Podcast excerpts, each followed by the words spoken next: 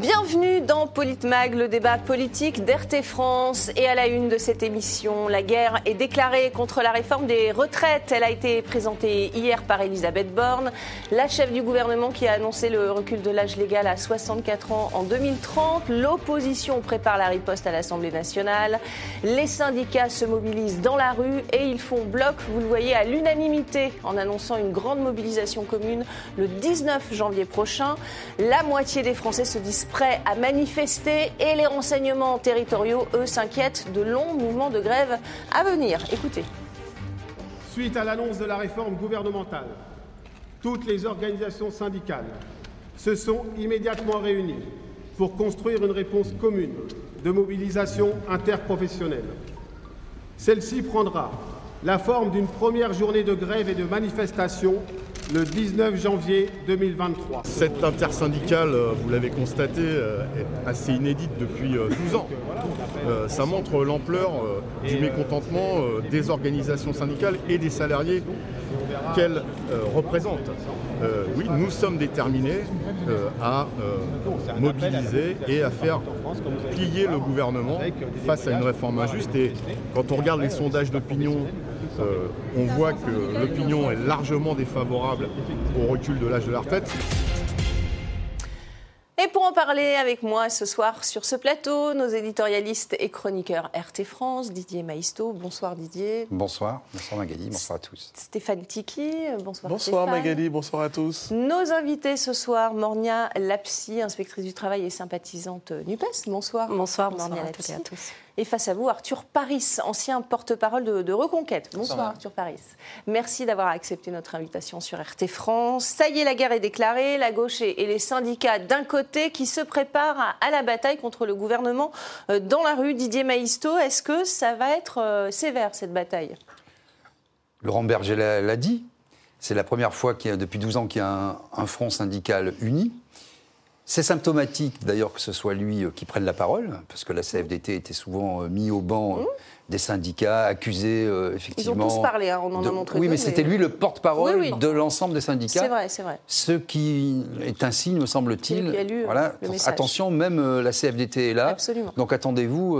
bon voilà. Donc les syndicats jouent gros parce qu'effectivement, mmh. ils étaient un peu en sommeil. Hein. Mmh. Depuis les Gilets jaunes, ils étaient un peu mous. Euh, pas unis, euh, chacun faisait son truc de son côté. Il y a beaucoup de, de, dispositions de la Macronie euh, qui sont passées, qui n'auraient jamais dû passer s'il y avait eu un front syndical uni que ce soit pendant le confinement, les mesures sanitaires liberticides, mm. que ce soit sur les soignants, que ce soit sur la destruction mm. de tous nos services publics, les syndicats étaient bien absents. Donc là, c'est l'occasion de se rassembler. On voit bien que l'Assemblée nationale, bon, s'est pliée ça sera du théâtre. De toute façon, bah, on, va, on, va, le voir. Euh, hein. de toute façon, les, les, choses sont, sont, sont, claires. Euh, les Républicains euh, soutiennent sans réserve, puisqu'ils ont eu mm. ce qu'ils attendaient, qui est essentiellement en fait de la cosmétique, hein, mm. parce que quand on regarde le détail de ce qu'ils ont obtenu, ils ont un peu habillé les choses. donc ça va se passer dans la rue. Et on va voir euh, ce que ça va donner. Euh, il ne faudrait pas que ce soit une seule journée, mm. mais mm. effectivement, il faut que ce soit mm. très long. Euh, on va voir. Enfin, c'est ce que craignent les, renseignements territoriaux. On va en parler. Arthur Paris, quel est votre sentiment vous, sur cette réforme des retraites? Vous avez entendu les mesures. pour ou contre? Euh, alors, il y a le fond, il y a la forme. Euh, d'un point de vue intellectuel ou philosophique, à 64 ans. Euh, on peut comprendre qu'il y a du sens derrière. L'espérance de vie a largement augmenté, les déficits mmh. de retraite se creusent. Moi, j'ai un exemple personnel. Hein. ma grand-mère a 96 ans, mon grand-père qui travaillait, elle ne travaillait pas. S'il est mort il y a 30 ans. Bon, on peut bien se comprendre que d'un point de vue rationnel et arithmétique, il y a un équilibre à tenir. Je crois qu'aujourd'hui, c'est deux actifs pour un retraité. Mmh. Donc ça, c'est sur, le, sur la forme. Mmh. Après, sur le fond, bah, comme d'habitude avec la Macronie, tout y a été euh, mal pris, euh, mélangé, euh, mmh. serpent de mer, usine à gaz, avec des exceptions dans tous les sens qui m'ont coûté. Moi, la rigueur, ce que je trouve dommage d'un point de vue macronien, c'est qu'il ne soit pas allé au bout. Ça aurait dû aller à 65 ans. Parce que déjà, on voit qu'on est en dessous de la moyenne des pays européens limitrophes ou de ceux qui sont autour de nous. Et c'est toujours l'argument, effectivement, qui est... Oui, parce que j'ai regardé... On n'a pas la même natalité. Donc, Alors, il y a des questions de natalité, mais il y avait un, il y avait un point qui était intéressant où, en fait, fait, en gros, cette réforme sur l'économie qu'elle va générer mm. d'ici 2030, le temps de son application, mm.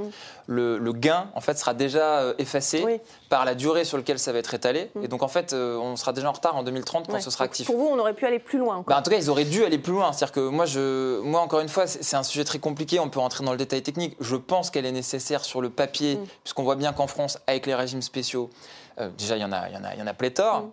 En dehors des régimes spéciaux, il y a aussi l'âge, comme je l'ai dit, de l'espérance de vie qui a largement augmenté. On peut comprendre que ça devait être compensé. Nos pays voisins à qui on peut se comparer, où en gros, nous, on fait partie, sur le tableau, ça paraît, mm. on est dans les derniers à ne pas avoir réformé cette partie-là. Mm. Mais encore une fois, euh, d'un point de vue macronien, ils auraient dû aller au bout. Donc, ils font tout à moitié avec des. Après, ça reste à débattre, hein, c'est ce que dit le gouvernement. Ça reste à débattre, mais en tout cas, sur ce qui a été annoncé, il commence déjà à y avoir des petits appointements, des exceptions. Euh, mm. Des exceptions, j'ai vu pour la comédie française, pour, des secteurs de métiers où on ne comprend pas trop hein, vraiment où ils veulent en venir, si ce n'est pour avoir voulu épargner leur pour terminer, euh, je rappelle que l'électorat de Macron, euh, ce qu'on appelle souvent les boomers, les retraités, ceux qui sont déjà retraités, euh, c'est 80% de l'électorat de Macron. Donc c'est vrai qu'il a aussi cette problématique-là que lui doit gérer. Bah ça, il, aurait fait des cadeaux en tout cas. Hein. Il aurait fait beaucoup de cadeaux, exactement. Donc on peut comprendre la, lecture, on peut analyser la lecture de cette réforme par le prisme de l'électorat d'Emmanuel Macron et le piège tendu en, en peu, je pense, aux républicains qui, une fois encore, sont obligés de s'aligner euh, sur euh, le parti En Marche, puisque à 80 dans le détail, ils sont d'accord avec ce qui est proposé. Donc je crois aussi qu'il y a une stratégie politique derrière. Oui, on va voir ça. Mornia Lapsi, votre commentaire euh, sur euh, ces mesures annoncées Concrètement, donc euh, peut-être pour m'inscrire en faux sur ce qui vient d'être dit, d'une part, d'un point de vue pragmatique et arithmétique, les caisses de retraite ne sont pas déficitaires. C'est pas, c'est pas, c'est pas, c'est pas une gauchiste ou, ou, les syndicats qui le disent. C'est également les gens qui représentent ce gouvernement. Il y a quelques mm. mois ou quelques années, je crois d'ailleurs, Macron mm. lui-même hein, disait que, que déplacer, en tout cas augmenter la durée de cotisation et euh, c'était c'était un non-sens. donc il n'y euh, a, absolument rien de logique et de, pragmatique euh, dans, tout cela. L'espérance de vie a certes augmenté, mais elle stagne. Mm. les réformes qui ont été opérées d'un point de vue des retraites, elles sont beaucoup plus rapides d'ailleurs mm. que l'augmentation de l'espérance de vie. Et par ailleurs, on parle d'un déficit de, de, quelques milliards d'euros, ce qui en réalité mm. semble énorme, mais dans la réalité, quand on voit les cadeaux fiscaux qui sont opérés euh, chaque année à des grosses entreprises euh, par euh, ce gouvernement, en tout cas depuis qu'il est, il est au pouvoir, c'est peanuts. Donc ça, c'est d'abord d'un point de vue pragmatique. Et après, il y a aussi la réalité sociale et économique. C'est-à-dire que moi, je trouve que d'opérer une, une, réforme comme celle-là, dans le contexte qu'on connaît d'inflation, dans le contexte de crise économique et sociale, avec quand même une, une, crise démocratique qui est, une, qui, qui, qui est criante, mais ce pas le moment. C'est extrêmement dangereux et avec une réalité que ça va se passer dans, la rue. Comme je le disais il y a quelques mois ici, les bases s'y préparent depuis un moment. Donc ça risque de durer au moins jusqu'à février. Absolument, d'autant que la, majorité euh, se prépare également. De l'autre côté, le gouvernement qui resserre les rangs. Vous allez le voir, Elisabeth Borne qui a réuni ce matin les, députés et les sénateurs de tous les groupes qui, euh, qui, composent la majorité présidentielle pour mettre tout le monde en, ordre de bataille. Écoutez Aurore Berger, présidente du groupe Renaissance à l'Assemblée nationale. On souhaite évidemment mener euh, cette bataille de l'opinion publique d'abord au plus près euh, des Français.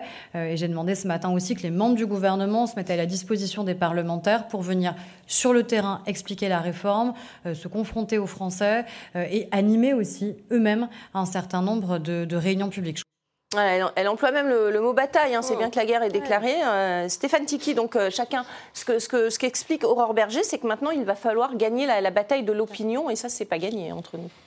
Non, c'est clairement pas gagné, puisque les, syndicats vont faire la, bataille sur la route, et puis euh, il faut pouvoir convaincre les Français de l'utilité de cette réforme et de l'importance de cette réforme. Ça va être compliqué, euh, selon vous? Oui, c'est toujours compliqué, et, je pense d'ailleurs que de toute façon, une réforme des retraites, euh, quand on regarde tout ce qui s'est passé depuis les, les 30-40 dernières années, une réforme des retraites n'est jamais populaire, n'est d'ailleurs jamais facile. Mm. Est-ce qu'il y a même un moment favorable pour faire une réforme des retraites? Je ne pense pas, parce qu'à chaque fois qu'on fait la réforme des retraites, il y a toujours quelque chose avant ou après.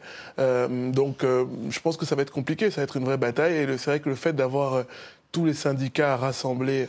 Euh, après, on peut se poser la question aujourd'hui de la représentativité des syndicats sur le poids des salariés, particulièrement dans les PME et TPE cher à Didier. Mm. C'est vrai que c'est un vrai sujet qu'on peut se poser, mais, mais pour l'image, en tout cas collective, de voir tous ces syndicats rassemblés, ça montre qu'il y aurait une bataille. Après, je pense qu'il faudra voir comment ça se passe, parce que c'est vrai qu'on annonçait aussi la semaine dernière euh, une grande manifestation avec les Gilets jaunes le week-end dernier. on n'annonçait pas une grande manifestation. Hein. Personne n'avait dit que ça allait être Moi, j'avais entendu. Mais, mais, là, il y a quand même. Euh, y a quand même... on verra. On verra. Moi, de toute façon, mais là, il y a une note des renseignements territoriaux qui annonce des grèves. Hein. C'est pas des manifestations, si je peux me permettre, je pense que c'est moi, je pense que c'est pas simplement dû à la réforme des retraites, et c'est là où je rejoins un, petit peu Madame.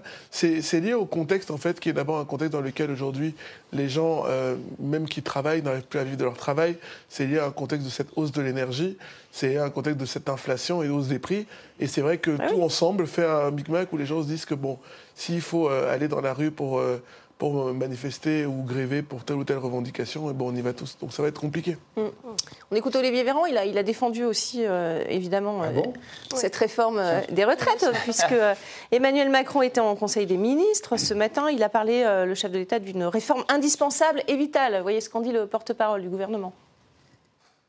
Ce projet, ce n'est pas une réforme éclair ou brutale. Je rappelle qu'on vise un équilibre d'ici à 2030. C'est donc un projet progressif qui se veut en douceur. Ce projet n'est pas antisocial, pardon, mais la retraite minimale augmentée en moyenne de 100 euros euh, bruts par mois pour 2 euh, euh, millions de nos concitoyens, pour 200 000 nouveaux retraités chaque année, c'est important. Bref, il y a beaucoup d'avancées sociales. lui, il dit que ce n'est pas brutal, Didier Maisto. Quel est votre sentiment? Quand Olivier Véran dit quelque chose, il faut généralement euh, penser le contraire. On n'est pas très loin de la vérité. Mm. Bon, il récite euh, ses éléments de langage, il est porte-parole du gouvernement, il ne va pas dire le contraire. Cette réforme est brutale, en plus parce qu'elle divise. Mm. Donc là, effectivement, ils vont euh, flatter. Bah, elle va, ils, vont, ils sont en train de flatter les gens qui sont déjà à la retraite, comme on disait tout à l'heure, les boomers. Pour leur, bon, c'est pas, ça va pas chercher bien loin, mais 100 euros, c'est toujours appréciable. Pour, pour consolider cet électorat, et pour que les gens, euh, justement, euh, disent euh, bah, regardez quand même, tous ceux qui sont déjà à la retraite et qui vivent la retraite dans leur chair, dans leur, dans leur quotidien, disent mais avec Macron, c'est quand même bien, regardez, les petites retraites sont revalorisées, etc. Ça, c'est le premier point. Que ce ne soit pas brutal, c'est brutal.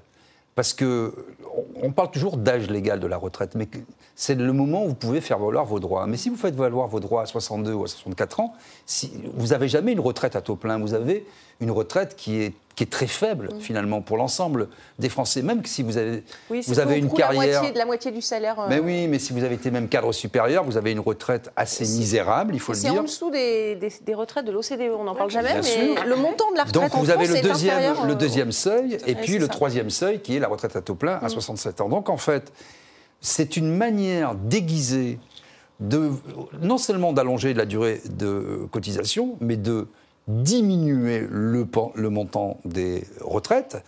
Sur la natalité, etc., quand on regarde, les, on en parlait hier, les études sur du temps long, en, réalité, il n'y a pas de problème durable de natalité en France, à la fois par l'apport de l'immigration, après on peut être pour ou contre, c'est encore un autre débat, mais aussi par la natalité euh, naturelle. Et donc aussi, les cotisations dépendent du niveau d'activité, du degré d'activité, de la croissance. C'est ça. Et donc on est là vraiment avec une équation à plusieurs inconnus au nom des finances publiques.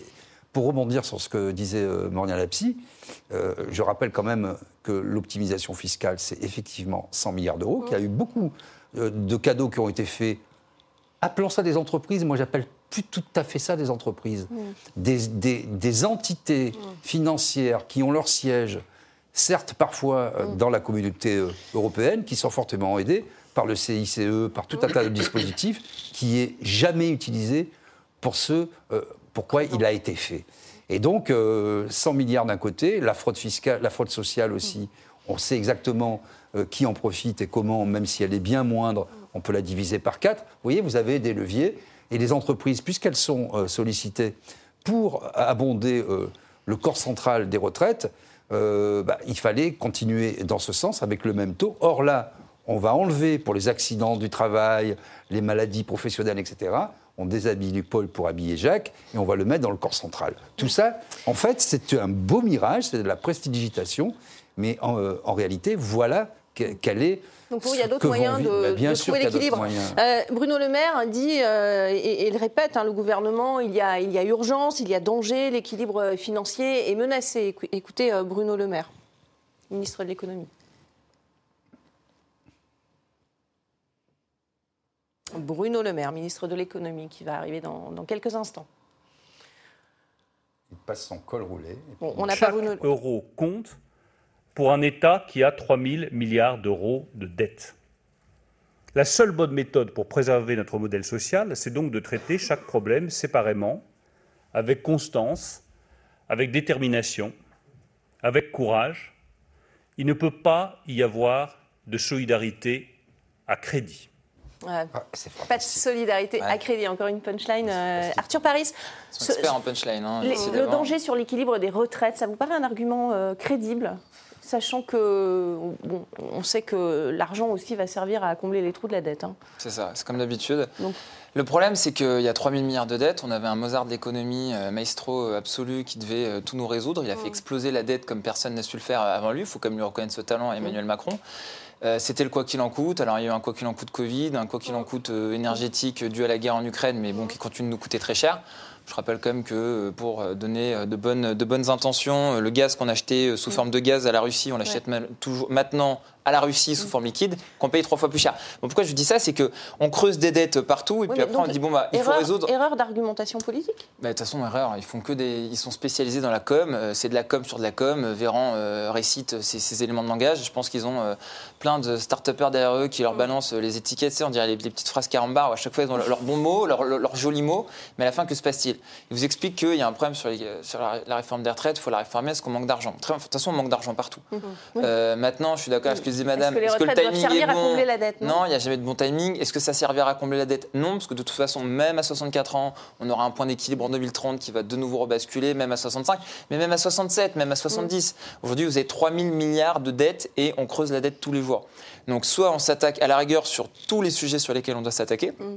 Il y en a beaucoup, mais effectivement, c'est assez fallacieux, et ça, c'est là où ils sont très forts, ils excellent dans, le cynisme. Vous expliquez que la réforme des retraites va permettre de sauver à l'euro près, on doit compter chaque euro. si on devait se mettre aujourd'hui à compter chaque euro, mm. moi, à la mode de Didier Maisto, je peux vous assurer que je vous sors, je vous sors une ardoise et je vous en trouve des réductions de, dépenses. Mm. Il y a la fraude fiscale, ça c'est vrai. Oh. Elle est très compliquée à gérer parce que c'est sur des grandes boîtes américaines mm. que j'adorerais qu'on puisse bah, fiscaliser comme les PME françaises. ça, ce serait mon premier souhait.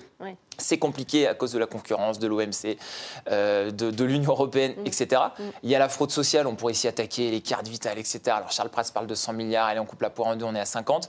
100 milliards sur la fraude fiscale des entreprises, 50 milliards sur la fraude sociale, il y a déjà 150 milliards. Je pense que ça prend deux mois à poser avec la Cour des comptes. Et vous voyez, vous n'avez même pas besoin de faire la réforme des retraites aujourd'hui.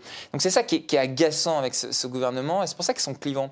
Ils opposent aussi les générations parce qu'aujourd'hui, qui va porter la réforme? C'est les jeunes. Et les jeunes face aux vieux, aux boomers, il y a ce clivage où il y a cette expression euh, boomer versus jeune, etc.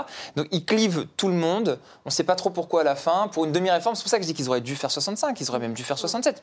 Ils ont la majorité à l'Assemblée, ils ont la majorité. LR va les suivre quoi qu'il arrive parce qu'ils n'auront pas le choix. Mais pourquoi est-ce qu'ils vont pas au bout? Je ne dis pas que j'aimerais qu'ils le fassent. Je dis qu'ils auraient au moins été cohérents pour une fois. Mais on a bien compris que la cohérence, n'était pas la première de leur qualité. Stéphane Tiki, vous êtes d'accord On aurait pu faire 65, 66, 67, ce serait passé?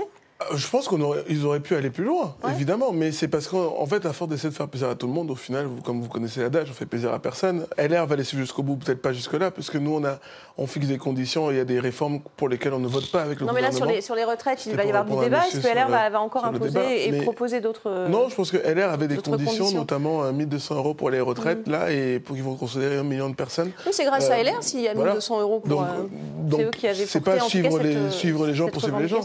C'est un moment, si on s'engage en politique et qu'on veut améliorer le quotidien des gens, s'il y a des gens qui gagnent 1200 euros en plus à la fin du mois, bah, il faut être satisfait parce que c'est quand même une victoire. Oui, c'est brutal aussi. C'est le, coup près qui tombe sur l'âge légal de départ à la Oui, c'est ça. tout à fait. Pourquoi C'est ça qui fait, on va, passe pas en fait. Excusez-moi, je vais reprendre un, verbe cher à M. Macron. Pourquoi on va emmerder les gens Mais ça peut encore être négocié, ça ou pas ça, Non, ça, ça, ne sera pas négocié, à mon avis. Hein. Donc, euh, à un moment, si vous voulez prendre, vous, vous, prenez jamais euh, de plein gré vos droits à la retraite à 62 ans parce que vous voulez buller. C'est mhm. parce que vous êtes fatigué. Mhm. Parce que si vous, êtes, si vous avez un boulot intéressant. Oui, et, la, et, les gens, beaucoup de gens ne, ne l'apprennent pas non plus à, non, à 62 non, ans. Hein. Si vous avez euh, des revenus par ailleurs, mmh. je sais pas, moi, vous avez un appartement ou deux que vous louez, vous avez hérité, pas vous faites, c'est pas le cas de tout le monde. Bon.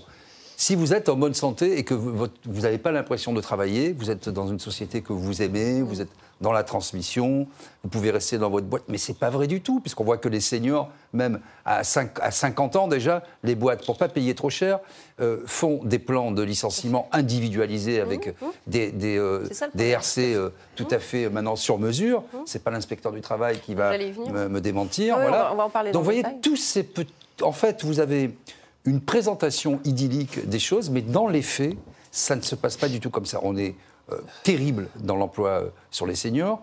Euh, ça, sur ça, ça, reste à améliorer ce point sur l'emploi des seniors. Mais, mais Il évidemment, qu'ils qu soient maintenus dans le travail? Mais bien sûr. Mais Ah, le problème, c'est que si, si vous ne, si vous n'interdisez, bon, j'entendais un débat sur France Inter. Lundi, non, où vous avez une spécialiste de l'économie. Euh, ça, j'aime bien les gens qui, comme les spécialistes de l'économie des médias, ils n'ont jamais rien dirigé, mais ils sont spécialistes de l'économie. Ok, très bien. Nous expliquer que il fallait faire de la pédagogie pour que les entreprises maintiennent leurs seniors. Oui. Mais il faut pas. Oui. leur expliquer comment ça. Mais les, je, peux, je peux vous dire que tous les DRH des grandes entreprises dont on parlait tout à l'heure peuvent donner des cours à ce professeur pour savoir comment on licencie euh, à bas coût avec le barème Macron. Vous pouvez avoir fait 20 ans dans une boîte, on peut vous donner deux mois de salaire après 20 ans de présence. C est, c est, là, les syndicats auraient dû vous voyez, euh, se mobiliser est-ce que, fortement. est-ce que ce sont les employeurs qui les poussent dehors, Mornia Lapsi euh, Bien sûr. Alors, non, il y a beaucoup de salariés aussi qui veulent partir non, et, alors, et faire euh, la jonction avec. Euh, je voulais peut-être, avant, emploi, avant, de répondre à, à cette question, euh, quelques, quelques remarques. Mm. D'une part, moi je suis complètement d'accord, il y a vraiment un, un cynisme, d'une part, dans, dans, la manière dont. Ce mot est dont, beaucoup employé. Non, mais c'est vrai, dans la manière dont, dont mais, mais dont, dont, dont mm. on, on, on, communique autour de, des réformes, mais aussi sur le fond. C'est-à-dire que c'est cynique parce qu'il y a un choix politique qui est fait, c'est que d'une part, on va paupériser quand même une partie, une partie de. On, on, on, tape sur les travailleurs et les travailleuses là. C'est un choix politique. Euh, la fraude fiscale, en effet, on ne regarde pas la flat tax qui a été, euh, qui a été euh, supprimée, on n'y revient pas. la taxation des dividendes, voilà, on n'en parle pas. Donc ça, c'est un vrai choix politique. Bon, et, et c'est cynique aussi parce qu'en effet, dans la réalité, les jeunes, qu'est-ce qu'ils vous disent quand ils sortent de, de, de, la fac ou même des écoles? C'est qu'ils ont du mal à trouver du travail. Et, et qu'en même temps, les personnes qui arrivent à 50 ou 55 ans, eh bien, moi, je peux vous le dire ils que pas de travail. Mais, quand Bien ils sûr. y sont, mais quand ils y sont, ils font l'objet d'un plan social, d'un PSE ou d'un euh, des ruptures conventionnelles collectives. On vient Et- leur expliquer que ça serait et- bien. Que, Et, et- voilà. et- et ce qui est dramatique, c'est que si on prend par exemple l'exemple, c'est une vraie, euh, c'est une vraie séquence et c'est intéressant d'un point de vue euh, économique. Si on prend la séquence du Covid, où il y a eu des millions, voire des milliards qui ont été distribués, avec aucune garantie demandée en échange, c'est-à-dire qu'on aide. Mais en même temps, on devait demander aux entreprises de garantir le maintien dans l'emploi. Ça n'a pas été fait. Oui. Derrière, on a eu une ribambelle de ruptures conventionnelles collectives, validées par, euh, en effet, le ministère du Travail. Et du coup, il y, a- y y un vrai cynisme pour, pour les gens qui sont sur le, sur le marché du travail. Parce qu'en réalité, ça n'a même pas de sens, tout, tout- tout cela. C'est qu'il y a plein de gens qui veulent rester travailler jusqu'à même plus. Moi, je, même dans la fonction publique. Sauf que gentiment, on les pousse. Ça, c'est fondamental. Vous voyez, le, le- le point crucial, c'est en ça que la France est Oui, c'est le sophistiquée. coup près. Voilà, non, mais elle est sophistiquée euh, dans le cynisme, si j'ose Mmh. dire. C'est que il y a toujours des mots ronflants, Et la. République, le système de répartition, etc. Mmh. Et vous avez des petits coups de laser dans le code du travail euh, sur, euh, par exemple, le- les ruptures conventionnelles.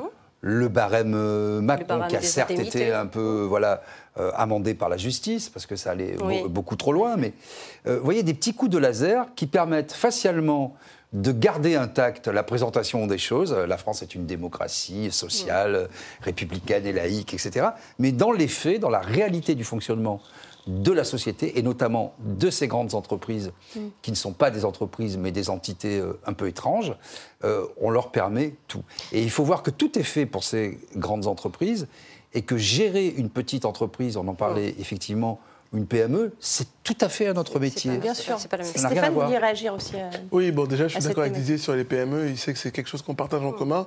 Mais je voulais rebondir sur, sur le, le gouvernement, notamment par rapport à ce que disait tout à l'heure Bruno Le Maire. Je pense que c'est aussi. Une, alors, moi, j'appelle- vous appelez ça du cynisme, mais moi, j'appelle ça de la malhonnêteté intellectuelle. Aussi. Dans le sens où, euh, quand il dit, euh, oui, effectivement, maintenant, aujourd'hui, on fait attention à chaque euro dépensé, Mm. il faut quand même rajouter que c'est euh, la faute de succession de mauvais choix qui ont entraîné ça. oui. Ce quoi qu'il en coûte, dans lequel on disait à chacun que peu importe ce que vous avez, vous pouvez faire ce que vous voulez, de toute façon, c'est l'État qui paye. D'abord sur le Covid, qui a quand même duré quand même pendant deux ans. Ensuite, euh, là, sur l'énergie, alors que si on avait pris, on en a parlé aussi récemment avec Didier, mais notamment cette décision de sortir du marché européen de l'énergie, on aurait pu, on aurait pu éviter tout cela. Donc, ils prennent des mauvaises décisions. Euh, et après, à, à la fin, ils font, de, moi j'appelle ça de la surcompensation. Et ils mettent des mots assez euh, jolis, Mm. qui, qui sonnent bien, en disant voilà, les amis, on fait ça pour les retraites. Non, on fait pas ça que pour les retraites, on fait ça parce que Ouais, aujourd'hui, le- euh, le déficit. euh, le déficit, la dette oui, est abyssale. Je voulais juste ajouter une chose quand même. Ce qu'on peut voir, euh, en tout cas le bilan qu'on peut tirer, c'est que pour ce gouvernement-là, c'est qu'il a donné satisfaction au MEDEF, en tout cas. hein. Euh, clairement, on a eu euh, la modification du, du droit du travail qui a permis une, une réelle flexibilité. Et en même temps, en gros, l'employeur, maintenant, le gros employeur, parce La- qu'en effet, on ne peut pas la comparer. la également. réforme de l'assurance chômage. C'est en gros, si je veux me débarrasser euh, de mes salariés, je peux le faire d'une manière beaucoup plus simple qu'avant. Si je veux le faire travailler En fait, c'est plus, cette accumulation de réformes contre les, contre les travailleurs. ah mais tout à fait. Et on sent que derrière, d'ailleurs, je crois que ce matin, euh, le MEDEF disait qu'il se satisfaisait euh, de, de- de ces annonces. C'est clairement, finalement, et comment ce gouvernement donne raison ou donne clairement, valide les revendications du MEDEF. Ouais, Et- c'est votre avis également, euh, Arthur Paris? Il y, a, il y a quand même beaucoup de mesures qui, euh, qui, qui vont dans le sens, enfin pas dans le sens des travailleurs en tout cas. Oui, bah, de façon, tout a été dit. Encore une fois, vous avez euh, 3 000 milliards de, de déficit, du quoi qu'il en coûte euh, tous les jours. Ce qui est agaçant, c'est qu'il il y a ce, ce cynisme, cette malhonnêteté intellectuelle où ce que, quand le gouvernement vous prend 100 en impôts, il vous rend 10 et vous demande de le remercier. Euh, il vous balance des chèques énergie et vous dit de débrancher le frigo. Euh, Il vous explique qu'il y a une réforme des retraites parce qu'on perd de l'argent, etc. La finalité, c'est que les Français, la classe qu'on appelait la classe moyenne, maintenant, c'est devenu une, Oui, grande classe populaire et qui est extrêmement euh, appauvrie. Mm. Vous aurez dans le monde de demain, euh, qui a souhaité Attali à tout prix, dans une interview que j'ai vue récemment, euh, les élites et euh, la France Oui, le- populaire. ce disait, grand bloc qui se creusent de plus en plus. ce grand bloc moyen, Mm. effectivement, quand vous avez travaillé 20, 30, 40 ans, vous avez une retraite à 1002, 1003, 1004, c'est c'est très maigre et c'est Mm. Bah, très compliqué. Les prix montent, il y a de l'inflation. Pourquoi il y a de l'inflation? Parce qu'on a eu des incompétents qui se sont amusés à jouer à la planche à billets. Donc, si vous voulez, c'est ça qui est agaçant, c'est qu'ils sont responsables des causes qui nous touchent et ensuite viennent nous Et- voir en nous disant qu'il faut qu'on ils agitent les peurs. Enfin, moi, j'ai remarqué ah bah, ça c'est- parce c'est des agitateurs. la peur du déficit, c'est aussi euh, la Mais, méthode. mais ils euh, ne savent- c'est un gouvernement qui ne sait gouverner que par la, la peur, que par ça. Il y a un livre qui s'appelle, je crois, Propagandia, là, de ce Oui. publiciste On va- on va- américain on va qui a fait fumer. a- euh, va- voilà, bon, il raconte parfaitement ça. J'invite les auditeurs à le lire. Mm. Tout est expliqué. Le meilleur moyen de diriger les foules, c'est de leur faire peur. On leur Voilà, fait peur avec le Covid, on leur fait peur avec la guerre, maintenant on leur fait peur avec les retraites. C'est la fin de cette euh, première partie. Évidemment, on va continuer euh, ce débat euh, sur la bataille des retraites. On va aussi parler de, de cette nouvelle attaque au couteau Gare du Nord à Paris aujourd'hui. Restez avec nous. On se retrouve dans quelques petites minutes.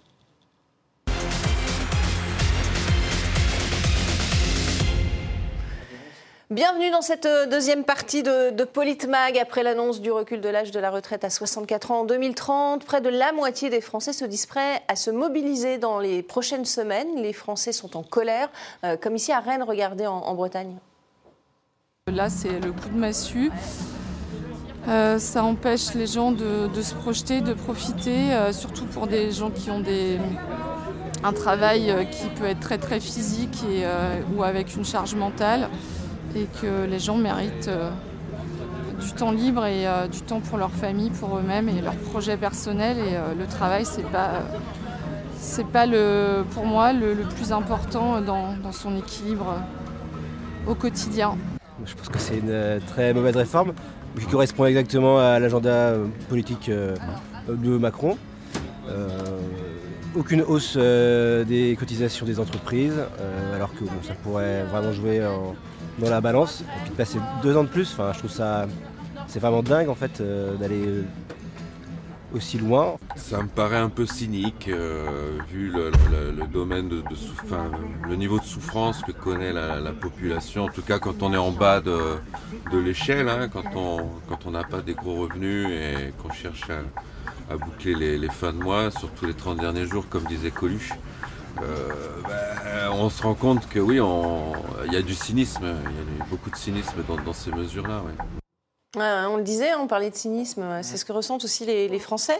Euh, vous comprenez euh, le ras-le-bol de, de, ces Français, le fait d'être fatigués aussi dans un contexte qui est peu propice à faire des efforts?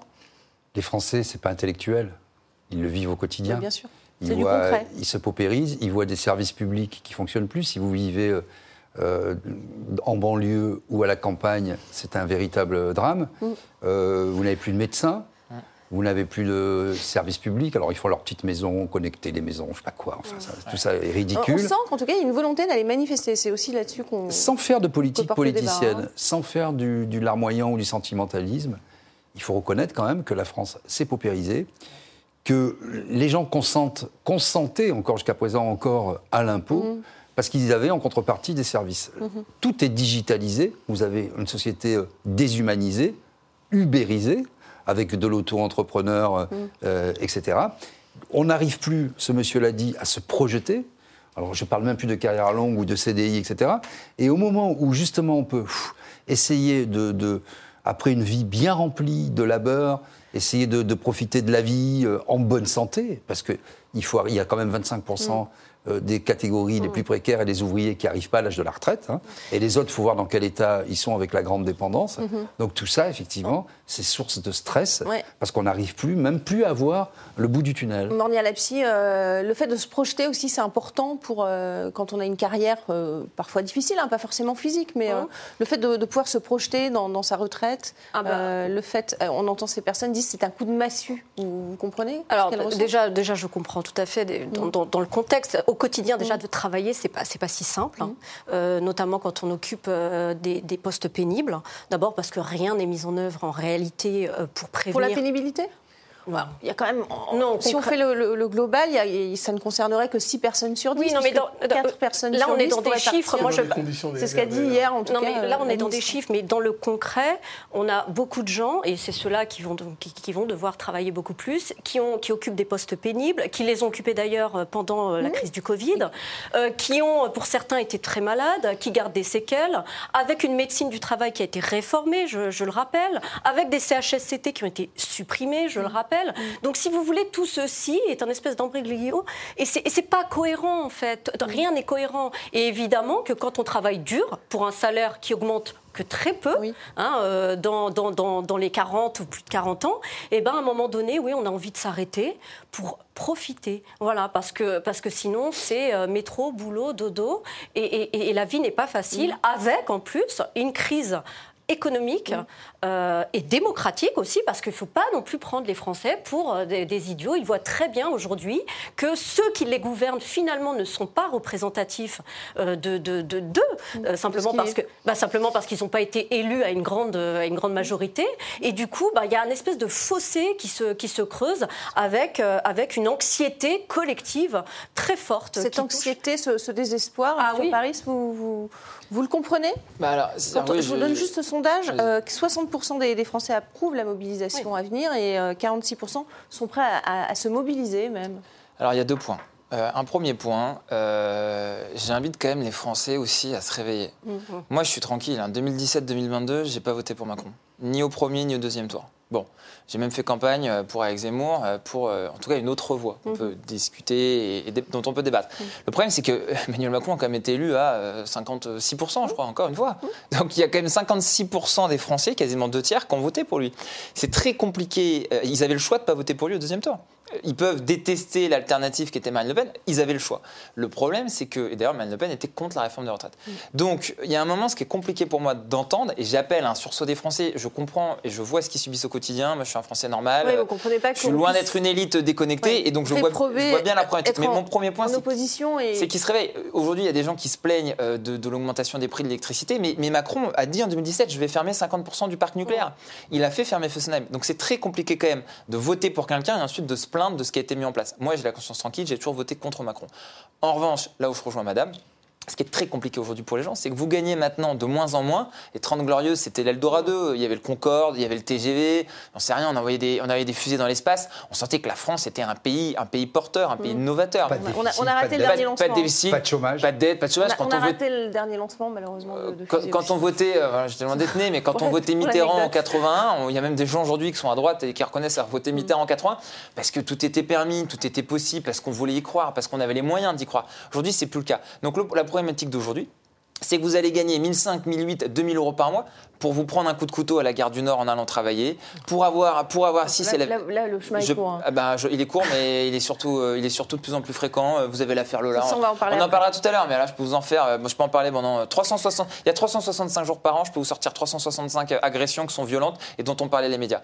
Ou alors, je peux vous prendre un autre exemple. Vous allez à l'hôpital, on peut pas soigner votre enfant qui a une bronchite ou une ou, euh, ou la rougeole ou je ne, sais, je ne sais les autres. Vous allez prendre le train, il y a des grèves ou alors les, les trains ne sont alors, main. vous, vous pensez que ça va se mobiliser Parce que Mais selon je- les sondages, en tout cas, les, les Français euh, sont Je pense que plutôt cette pour la mobilisation. Je pense que cette ambivalence, elle est très difficile à gérer pour les Français, parce qu'ils n'en peuvent plus. On les comprend, ils aimeraient souffler, on les comprend. En même temps, ils ont voté en partie pour ce système. Compliqué de voter pour un système pour lequel vous allez manifester derrière. Donc il y a une espèce de. Moi, ce que je vois chez les Français, ça, me- ça me désole. Attention, hein, ceux qui vont manifester, ce sont aussi peut-être les abstentionnistes qui représentent plus de la moitié de la population. Alors quand ça, même. c'est un autre débat. Et là, oui, vous avez, mais- entièrement, Ouais, les- vous, avez oui. entière- vous avez entièrement raison. On peut aussi parler des abstentionnistes. Il y a quand même plus de 12 candidats, Ouais. qui est l'extrême gauche à l'extrême pas droite, sans devait forcément- caricaturer. Euh, honnêtement, euh, je- il y avait quand même, il y avait quand même le choix. Moi, sur les caricatures, euh, sur les, euh, pardon, sur mais les, euh, maintenant que c'est les fait. abstentionnistes, je peux- mais maintenant que c'est fait, c'est compliqué. C'est ça que je veux dire. Les votants ne sont pas les citoyens. Oui. Parce que si vous regardez effectivement les gens, je parle de façon très théorique, hein, vous avez à peu près 85% des Français en âge de voter qui n'ont pas voté pour M. Macron, ni au- alors, surtout pas au premier tour.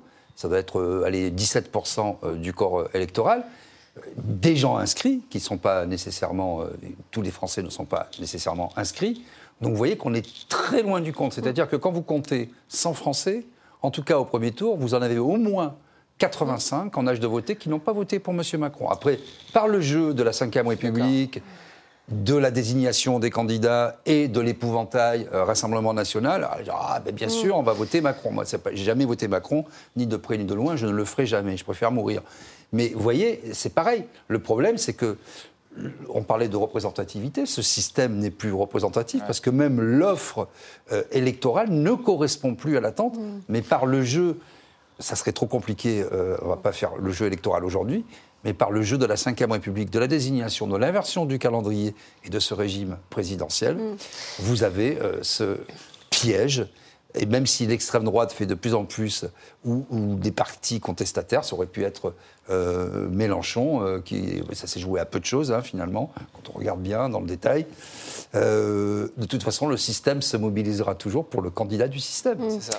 La, la gauche Ça a appelé aussi, on, on continue sur les retraites, la, la gauche a, a appelé aussi à, à se mobiliser. Peut-être va-t-elle aussi réussir à s'unir hein, sur euh, cette question des retraites. Euh, du côté du Rassemblement national, ce sera la, la bataille se jouera euh, à l'Assemblée, euh, a dit Marine Le Pen, qui a donné une conférence de presse ce matin. Elle dénonce une réforme injuste, comme euh, l'opposition, mais surtout inutile. Écoutez-la. La productivité, sujet dont personne ne parle jamais. Je ne sais pas si c'est parce qu'il les trouve trop complexes. Il est pourtant assez simple. La productivité du travail stagne depuis l'arrivée d'Emmanuel Macron euh, à la tête euh, de notre pays, alors qu'elle a augmenté euh, de un peu plus de 5% dans l'OCDE. Or, qu'est-ce que veut dire euh, cette stagnation de la productivité? Ça veut dire que les emplois qui ont été créés par Emmanuel Macron sont des emplois euh, qui sont, euh, comme on dit, ubérisés. Euh, et des emplois ubérisés, ça ne crée pas de cotisation retraite. Oui, Uber Eats, c'est tout. hein. Alors voilà, c'est ce que, c'est ce que préconise euh, Marine Le Pen, réindustrialiser pour pouvoir avoir euh, évidemment un système de retraite à, à l'équilibre. Euh, Est-ce que ce serait la, la bonne solution euh, pour vous, Arthur Paris Bah, c'est la solution Quand miracle, on voit que la, la solution. productivité n'a jamais été aussi basse que sous Emmanuel Macron, on peut Bien se sûr. poser des questions. hein. Mais euh, encore un exemple, vous savez, précaires. vous connaissez mon appétence pour les questions de, de- de l'énergie. Oui. Euh, L'industrie, c'est l'énergie, c'est c'est totalement lié. Aujourd'hui, vous avez un autre problème qui rentre en configuration, c'est l'Union européenne. Mm. Puisque euh, l'Union européenne ne veut pas d'une France, par exemple, sur la question de l'industrie, donc de l'énergie, ne veut pas d'une France forte. Les Allemands n'en veulent pas. Il y a Henri Proglio, qui a quand même été à la tête de Dev pendant euh, 20 quasiment 20 ans, ou 10 ans, je ne sais plus. Il a qui- avoué. Il a avoué à la Oui, commission, mais il a avoué. Il a dit les Allemands, ça fait 30 ans qu'ils pilonnent EDF, ils ont réussi. Donc, Mm. Vous, dés- vous désindustrialisez, vous cassez EDF, vous n'avez plus d'industrie. Vous cassez Alstom, vous n'avez plus d'industrie. Tous les jours, on casse des fleurons de l'industrie française qui étaient des fleurons mondiaux et on les détruit au nom, sur ce sujet-là, de l'Union européenne. Là aussi, il faut expliquer aux Français, c'est que Emmanuel Macron, c'est son projet. Il y a un débat, il y a un dîner qui a été rapporté par Philippe de Villiers qui dit j'ai dîné à l'Élysée avec Brigitte Emmanuel en 2019. Il, il est loin d'être incapable. Il est capable. Il a compris où C'est il un voulait choix de aller. société, c'est ce que dit un Marine Le Pen. Les retraites, société. ça doit être un choix de société. Mais c'est pareil sur les C'est retraites. pas- C'est pas, c'est pas une logique comptable. On connaît. Or la- là, c'est une logique comptable. c'est un ancien, Macron, c'est un ancien Rothschild, il faut quand même le C'est rappeler. Banque d'affaires de Rothschild, c'est l'élite de la finance Mm. mondiale. Macron, il en vient là. Donc lui, il a une logique comptable sur les retraites, il a une logique comptable sur tout ça. Dans sa tête, l'avenir de la France n'existe que baigné dans euh, le, le grand magma européen. Donc on désindustrialise. Mm. Marine Le Pen a raison sur le papier, mais encore une fois, Macron, il va plein faire en avant sur la désindustrialisation. Euh, Stéphane Tiki, euh, ce besoin de réindustrialiser aussi, c'est vrai que ça, ça pourrait être une solution pour Ah, a- avoir moins d'emplois précaires et pouvoir C'est un cotiser besoin tout à correctement fait pour les nécessaire. La, la France a toujours été un grand pays parce qu'elle était grande par cette industrialisation, euh, avec ces grands fleurons Mm. qui ont fait l'histoire et la valeur de la France. On, on- on débattait ici avec vous il y a quelques jours, notamment de la baguette, qui était comme un peu le symbole de la République française.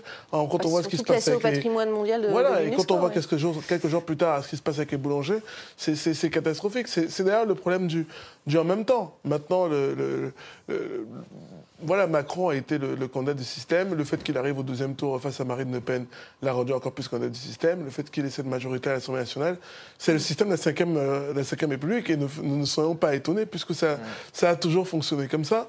Maintenant, la, la réalité, c'est que on a un gouvernement qui avait euh, promis plein de choses. Les résultats ne sont pas là. Dire qu'on vit moins bien en France depuis qu'Emmanuel Macron est président, c'est un fait.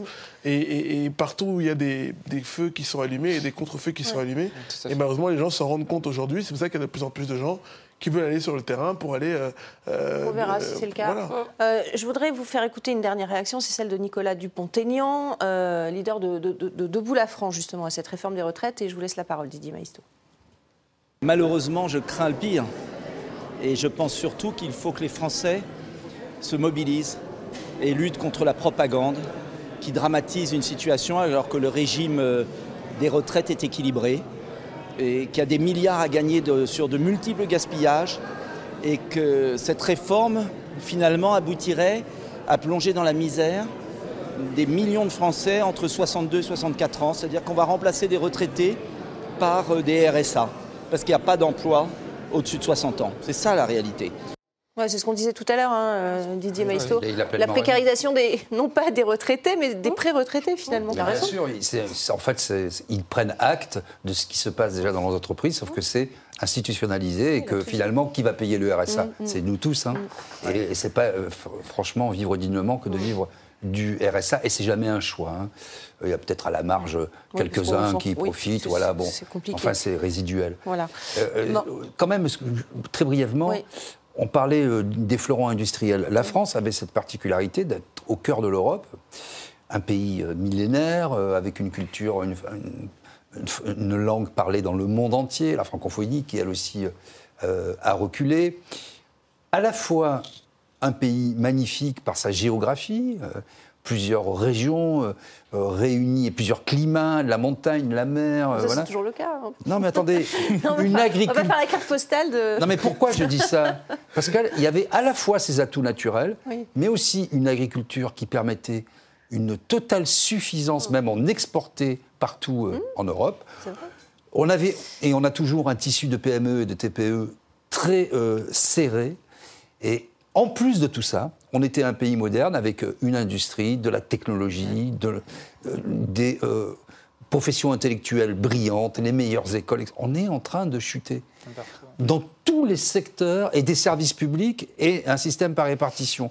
Donc c'était à la fois une économie forte avec de la solidarité, une, des petites entreprises et des fleurons mondiaux. Et puis qu'est-ce qui reste aujourd'hui? Vous voyez, donc, et euh, qu'est-ce qui reste? Une dette, puisque je rappelle que quand même, le premier euh, budget de l'État, c'est le service de la dette et non pas la dette elle-même, c'est-à-dire les intérêts que vous devez payer pour rembourser, comme votre crédit revolving. Donc vous voyez, c'est le serpent qui se mord la queue.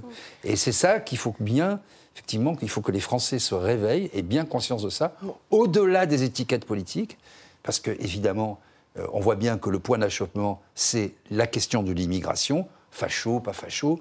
On, on est, on est loin de tout ça maintenant. C'est soit on sauve le système, il est très tard, soit... Le euh, système général, là, c'est une vaste, voilà, vaste euh, entreprise. hein, soit BlackRock, attaquer. BlackRock Oui, oui, oui. Oui, mais c'est va- ça, c'est quand est-ce qu'on va s'y attaquer véritablement C'est surtout ça. Pour Il y a, y une occasion euh, 19. hein. hein. Si les gens restent sur les réseaux sociaux, il ne va rien se passer. On va parler du, du reste de l'actualité à présent avec euh, cette euh, attaque au couteau à Paris. Ça s'est euh, passé ce matin à Gare du Nord. Un individu a, a poignardé six personnes avant d'être neutralisé par la police. Vous le voyez, euh, le ministre de l'Intérieur qui s'est euh, immédiatement rendu sur place. Écoutez Gérald Darmanin. On n'en sait pas beaucoup plus sur les, six victimes, euh, plus euh, l'auteur qui lui euh, est entre la vie et la mort au moment où, je parle, et qui est à l'hôpital. Sur les six victimes, il y a un policier de la police aux frontières et cinq autres personnes. Et, parmi ces cinq autres personnes, il y a une personne plus grièvement blessée, sans doute la première, qui a été attaquée à 6h42 à l'entrée de la gare du Nord, mais je n'en sais pas beaucoup plus. Voilà Gérald Darmanin qui s'est exprimé tôt ce matin. Des attaques au couteau qui, se répètent quand même en France. hein, euh, et, on, le voit, ça peut arriver euh, n'importe quand, euh, n'importe qui, qui se rend à la gare du Nord peut potentiellement se prendre un, un coup de poignard. Réaction, tiens, Stéphane Tiki. Bah, c'est c'est- c'est grave, c'est c'est grave. De toute façon, ça veut dire que n'importe quand, à 6 h du matin, de toute façon, on ne peut pas contrôler les, on est- les, on est les gens. une- euh, en- de toute façon, ça peut arriver maintenant n'importe quand et n'importe où. hein. Moi, je me rappelle même du père Hamel, enfin, qui était en, en Normandie. Euh, Non, mais il faut s'y c'est résigner, pour. Non, moi, je pense que, en tout cas, quand on voit le, le profil, hein, je ne sais pas si on, on peut déjà C'est en un parler. Libyen, oui, on va Si, en parler. en parler, Bien sûr. confirmé, là. D'accord. C'est un, c'est un Libyen de, de 22 ans Mm. euh, qui était sous le coup d'une OQTF et qui était connu des services de police pour violence.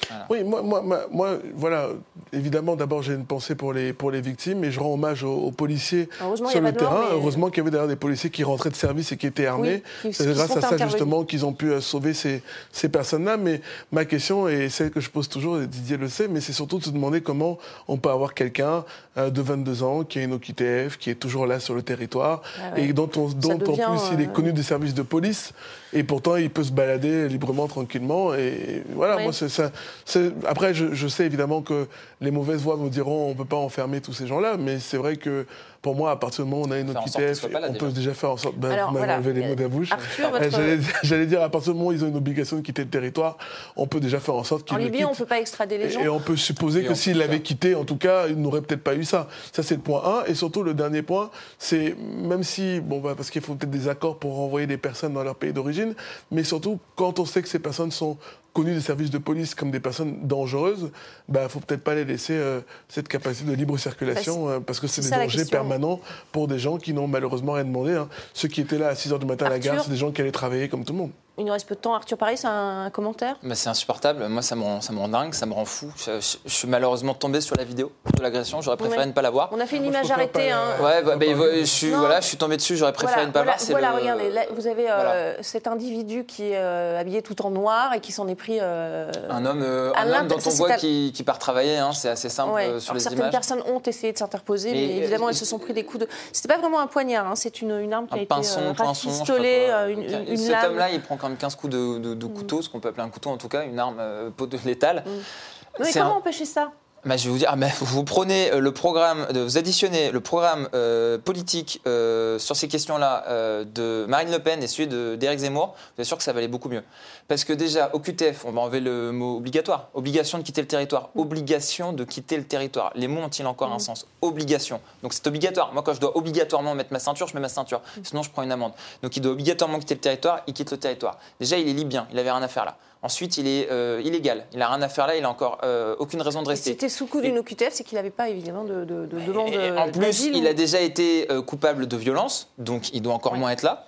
Mais euh, on a eu l'affaire Lola. C'était le même cas de figure. Darmanin arrive, on a eu les supporters anglais aussi avec le match de Liverpool. Darmanin arrive, vous explique Donc qu'il pour est. vous, c'est quoi? C'est les renvoyer et ne plus laisser personne rentrer, c'est ça? Non, alors je vais vous dire, c'est euh, effectivement les renvoyer, stopper l'immigration euh, tout de suite, l'immigration qui vient de ces pays-là, parce que comme d'habitude, hein, c'est pas un Suédois, c'est pas un Européen, c'est pas un Argentin, c'est pas un Péruvien, c'est des personnes d'origine africaine ou euh, Non, arabe. ça Ou des rien des bah, je suis d'origine africaine, j'ai jamais tué personne. Non, mais d'accord, mais vous êtes- Mais ça veut dire quoi ça? Non, mais attendez. C'est pas parce qu'on est d'origine d'un d'un continent où. Moi, je suis originaire. attendez, de- attendez, vous Moi, êtes- je- vous pardon, je suis originaire vous africain, mais j'ai vous jamais. êtes pas euh, sous le coup d'une. Oui, mais vous Bon, dites donc- ces gens qui viennent Bon. de ce continent. Ah bah oui, effectivement, je crois réaction. que je termine juste, sur, ce propos. Finissez, puis on fera réagir euh, en face. euh, Évidemment, c'est pas le sujet. C'est là où on reconnaît encore la tiédeur de LR. simplement parce que pour vous, dès que quelqu'un est originaire de l'étranger et africain, il est forcément visible d'une OQTF Non, avec un potentiel danger. Non, c'est On reconnaît votre débat de français de souche, de pouvoir garder Bah, les mêmes. Allez, on, avance, on avance, on avance. Vous êtes dans votre corps de métier. Finissez votre propos, un représentant du Parti Socialiste. Non, reprenez le, le raisonnement que vous venez de faire, vous pouvez totalement l'inverser. C'est-à-dire qu'à chaque fois qu'une personne est sous le coup d'un OQTF et qu'elle a agressé quelqu'un à couteau, il s'avère qu'effectivement, elle est d'origine africaine ou maghrébine. Donc non, c'est pas parce que vous êtes africain ou maghrébin que euh, vous allez mettre des coups de couteau, mais c'est certainement à chaque fois qu'une personne est sous OQTF et qu'elle a mis un coup de couteau, malheureusement, j'aimerais constater autre chose. Moi, j'ai pas. J'aimerais constater autre chose. s'il vous plaît, J'aimerais constater que c'est euh, un. Suédois, je vous dis, qui Donc, il n'y sort. a jamais de qui- Suédois qui aura on a d'OQTF. Voilà, on a compris. Euh, que Maria c'est- déjà, Lapsi, déjà, pardon. c'est- l'origine du pays qui fait. C'est l'origine du peut-être, pays qui euh, détermine. euh, Ouais, bien laissez parler tout le il y a monde. des statistiques, malheureusement pour vous. il y a Une pensée, euh, une pensée euh, bien sûr pour, euh, pour les victimes. Euh, moi, je, je suis assez euh, étonnée par euh, la teneur du, du débat. Enfin, je veux dire, c'est pas parce que. euh, Mais parce que il c'est toujours le même débat en fait. Non, mais- en rond, non, il y a mais- pas de solution. non, mais attendez, attendez. Claire. Je veux juste, euh, c'est pas parce qu'il est, euh, il est libyen sous le coup d'une OQTF qu'il en est arrivé à poignarder des gens. Ça, c'est déjà une chose qu'il faut, qu'il faut se dire. Il y a un lien de cause à effet, euh, il y a attendez, attendez. Non mais ça on ne sait pas, on ne connaît pas les Voilà. situations. Il sort pas, il Attends, cadre non, mais- supérieur, non, mais bac plus ensuite- 12, à sortir de chez Microsoft, Moi, je, je trouve que quand on fait de la Merci. politique, prendre uniquement le résultat sans l'intégrer dans un contexte non seulement national, mais aussi international, c'est très problématique. Juste pour réagir sur ce que vous dites, oui, bah, peut-être que la question qu'on peut se poser, c'est quid de la, de la présence française dans ces pays-là? Quid, de, quid de des armes Il n'y a qu'elle pas de peut présence en vendre? Libye. hein. Quid des armes Il y a qu'elle eu peut une vendre? intervention française en Libye. qui était, euh, Nicolas non, mais Sarkozy, attendez, qui était le attendez, président de Monsieur. Attendez, juste, euh, juste, je, quid des armes qui bien sont vendues? Quid, le quid, hein. quid des, le entre- quid des, entre- finir, des entreprises qui paupérisent les sols? Quid, mais évidemment que si vous prenez juste, juste, hein bah, je C'est pour ça que cet homme a pris un si- coup de couteau, il a poignardé des innocents. C'est Non, juste mais- que c'est juste que c'est pas parce qu'il est libyen qu'il a pris son couteau pour pour poignarder. Yougoslavie, et c'est il juste voulait pas poignarder. et, et- et c'est juste Ouais. de, et de dire qu'à un moment donné déjà on se pose ces questions-là. D'une part, vous avez raison pour qu'ils restent là-bas, que ces pays soient de moins en moins pauvres, que ces pays soient de moins en moins sous le coup euh, de, de- de pays euh, très riches, que ces pays ne soient pas euh, ne subissent pas les, les revers des effets climatiques, du fait des, des entreprises qui vont s'installer là-bas et qui en effet vont ou pomper dans les sols ou des choses beaucoup plus graves. Mais ça, en effet, ça, ça vous échappe totalement. Et après, il y a ce qui se passe. Et il y a, ensuite, il y a ce qui se passe en France. Je suis désolée. On peut pas se dire pays des droits de l'homme, pays des lumières, pays d'accueil. On n'a pas de vague migratoire en France. Donc ça, c'est des chiffres. Non, il n'y a pas de 500 000 entrées, non, il n'y a pas de vague. mi- mi- pas de vague. Non, mais on, se- on- on fait, on fait la comparaison avec les autres pays d'Europe. Il n'y a pas de vague C'est migra- orwellien, là. Il n'y a pas de vague migratoire.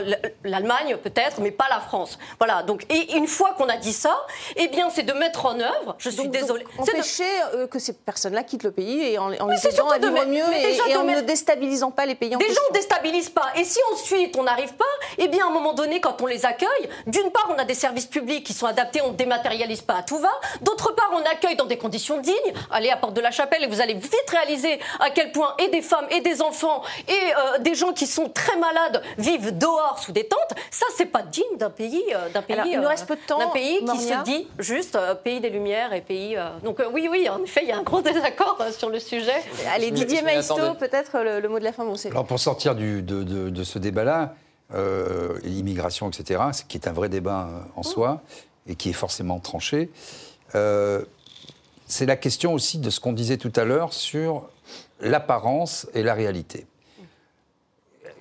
Il y a une OQTF qui est prononcée. Peu importe la nationalité, le- les services de l'État n'ont pas les moyens de faire respecter cette OQTF. Pourquoi ils n'ont pas les moyens?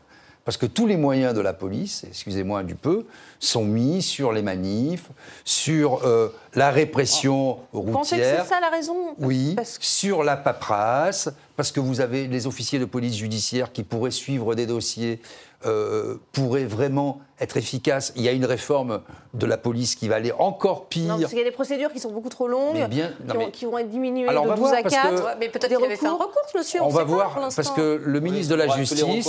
Eh ben oui, mais c'est un pays de droit encore. Il aura un avocat gratuit, Le un garde des médecin gratuit, et encore le un pays de policier qui droit. l'a interpellé, Mais lui, il aura le droit. encore un pays de droit et encore heureux. il aura le droit d'être. On auditionné, voire voir, d'être on mis en va examen. voir, le garde des Sceaux a dit qu'il allait réformer la justice, et notamment le code de procédure Et donner des moyens, surtout. Alors ça, ça va être dur. Hein. pour plus d'efficacité. Moi, j'attends de voir. Ça va être dur. On va, on va Malheureusement, on n'a plus le temps, je suis désolée. c'est- la question de fond qui est posée, il me Bah, semble. c'est toujours la question de l'efficacité et des on- moyens juste euh, très courts. allez-y. on continue, on peut être d'accord, pas d'accord. Enfin, à la fin, euh, on fait Bah, des plateaux.